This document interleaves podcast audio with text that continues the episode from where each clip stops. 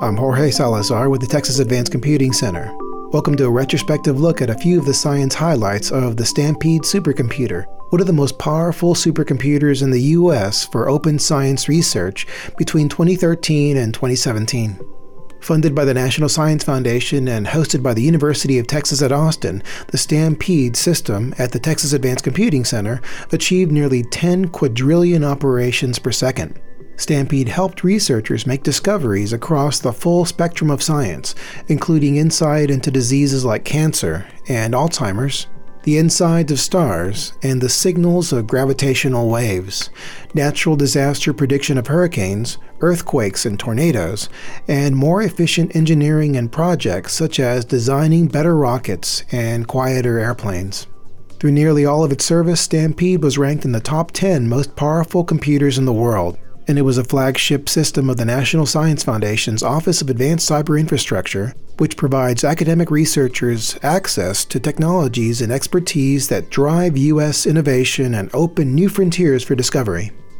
Of the over 3,000 projects that relied on resources of the Stampede supercomputer, one of the most important is the discovery of gravitational waves by the NSF funded Laser Interferometer Gravitational Wave Observatory, or LIGO, in 2015. Gravitational waves are ripples in the fabric of space time, created by black hole collisions.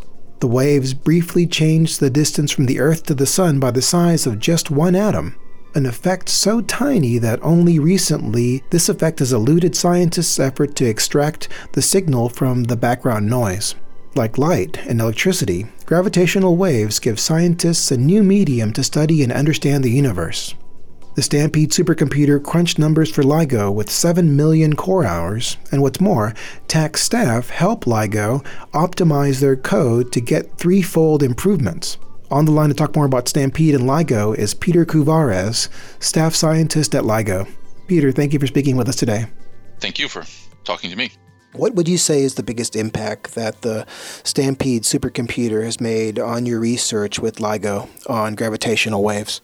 Well, so Stampede is an interesting case for LIGO because LIGO's computing has almost all of our data analysis computing, with very few exceptions, is embarrassingly parallel or, or pleasantly parallel, meaning that the jobs don't have any need to communicate with one another while they run. We can break problems up into small independent pieces. And so traditionally, LIGO hasn't made use of high performance computing very much, supercomputers with fast interconnects. We've relied on commodity clusters, and up until about uh, three years ago or so, um, really had very little connection with the high performance computing community. And then we discovered somewhat unpleasantly that some of our largest and most compute intensive data analysis pipelines Uh, weren't as efficient as we assumed they were and weren't really up to the efficiency standards that people in the high performance computing community expect. So we were doing, you know, relatively unoptimized fast Fourier transforms and things like that.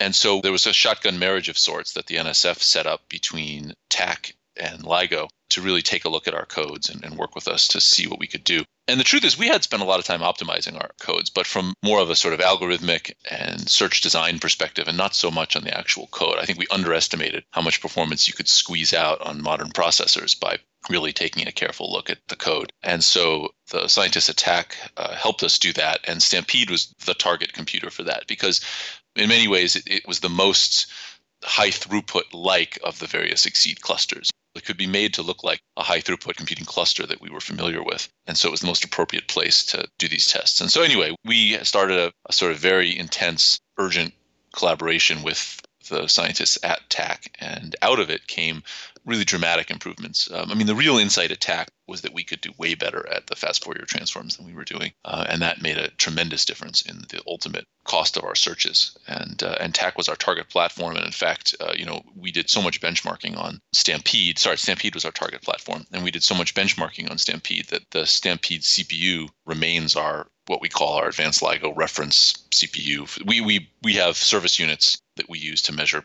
performance just like XSEDE does, and, and the Stampede is our reference CPU for those service units, precisely because we did so much of our early benchmarking on it. Would you speak to something that you talked about earlier in optimizing the code there were two aspects to the help we got from the staff at TACC. The first, as I said, was very specific. It was insight and a study into the performance of a number of different math libraries to do fast Fourier transforms. And they showed us that we could do considerably better than the routines that we were using. And so that optimization in particular, I think you know, I should have the numbers at the tip of my mind, but it's it's amazing what you forget in a year or two. Uh, that accounted for something on the order of a of a factor of two uh, improvement in our in our performance, um, which is tremendous. When, you're talking millions of or tens of millions of CPU core hours of, of computing, cutting that in half is is an enormous uh, savings. But what it also did was it got a ball rolling inside LIGO that has only snowballed and accelerated, which is we really learned that we had taken for granted some of the corners of performance of our code. And we'd underappreciated how much more performance there was to wring out by taking a close look and looking at the latest optimization resources available to us. And so we actually hired a few people I switched roles to lead this group, and we have a group of people that's focused solely on optimizing the code in LIGO. And after that initial factor of two that we got directly from the staff at TACC, we did a number of other optimizations to our code, which ultimately resulted in almost an order of magnitude decrease in the cost of that search. And so TACC was responsible for helping us get that initial bite out of the apple, but we just kept going. And it really you know, I don't know that it would have happened the way it did if we hadn't gotten started with TACC the way we did. So it, it really helped start a culture of and a project of optimization in LIGO that's continuing to bear fruit. From black holes to building blocks of matter, strange things make our physical reality, according to University of California Santa Barbara physicist Robert Sugar. His group is called MILC, the Multiple Instruction Multiple Data Lattice Computation Group. They've used over 26 million core hours on Stampede to probe the forces that hold together quarks, the building blocks of matter. I spoke with Robert Sugar about his experiences with the Stampede supercomputer. What I'm going to describe to you is the work of our research group. It's not just me, but it's, you know, there's 10 or 15 people around the country.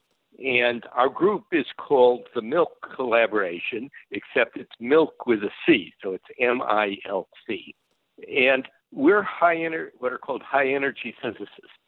And the objectives of our field are to identify the fundamental building blocks of matter and to try to understand the forces that hold these fundamental entities together to form the physical world we see.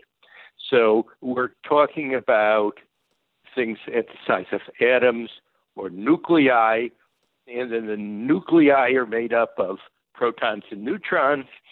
And then the protons and neutrons, as it turns out, are made up of some very strange things called quarks. And it's those quarks and their interactions that we study. It can only be done by very large scale numerical simulations.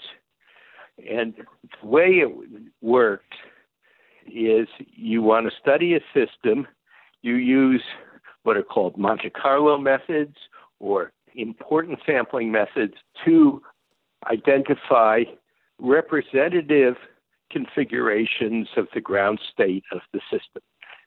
This is very computationally intensive. You take these representative samples and you store them and then you come back later and make measurements in them of physical quantities that you're interested in. And so we used Stampede. When Stampede first came out, it was certainly one of the most powerful supercomputers available to academic uh. And we used it both to develop these configurations and to make measurements with them. Now, this is so time consuming, as computer time consuming, that uh, we wouldn't get too far if we just used one computer. so we tend to use supercomputers, any ones that we can get our hands on. And at the beginning, Stampede was very powerful and allowed us to make some of the most accurate calculations that we could at the time. As time has gone by, other more powerful computers have come along, and that didn't mean that Stampede wasn't still useful. We kept using it, but instead of it being used for the most accurate calculations, it was used for for some that were less time consuming for, for the computers. But that doesn't mean that, that Stampede didn't play a, an important role. And with the coming upgrade of Stampede, it will again be one of the most powerful computers available, and we hope to uh, then use it for some of our most challenging calculations. Now, you might, of course, would like to know what what is it we're calculating with all this computer time. There are two sort of objectives that we currently have. One is that, you know, I said our what we're trying to do is understand what the basic laws of nature at the subatomic field are. What what are the basic forces and what are the basic masses and, and interactions of particles? And there are in high energy physics now, there's something called the standard model. What it means is a set of theories that everybody agrees on, which govern electromagnetic interactions, so electricity and magnetism, and those forces are responsible, for example, to holding the electron within the atomic nucleus.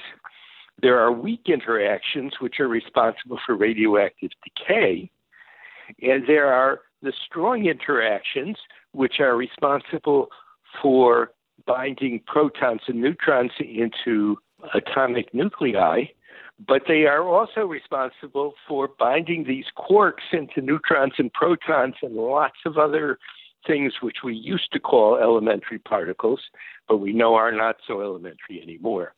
And it is this theory, quantum chromodynamics, or QCD, which governs these strong forces, which we are studying and other people in our field are studying. The only way you can do this at present is through these very large numerical calculations. So that's what we use Stampede for. Among the quantities that we are wanting to calculate are things which are, first of all, the masses of these quarks and a set of constants which tell us how the quarks uh, interact with the weak interactions.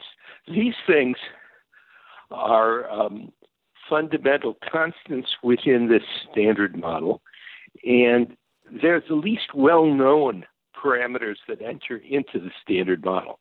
In order to determine them, you need experiments and you need our calculations combined. Okay, and when you have that, you are um, then able to calculate some of these very fundamental parameters in nature. But it's better than that because you can calculate these same parameters in several different ways and use several different experiments. And there is a feeling that, that although the standard model is hugely successful, there's something more detailed out there, which people are looking at. And you always hear people talking about we want to understand physics beyond the standard model. It's not the standard model is thought to be wrong. It's just that if you probe more and more deeply, you may find a more basic underlying theory, and that's sort of the holy grail in this. And what one wants to do in these calculations is not only know what the numerical value of these parameters are, but to see if you calculate them in different ways, do you get exactly the same answer as someone different answer. Uh, if you got different answers, um, then you would say, aha, your basic theory, the standard model has broken down. That would be hugely interesting and, and is something one's always looking for. We have, using Stampede and other computers, uh, calculated some of these quantities to a fraction of a percent, the most accurate calculations that have been done to date. But we continue to probe. We haven't calculated all the things we want yet. Probably never will calculate everything we want to.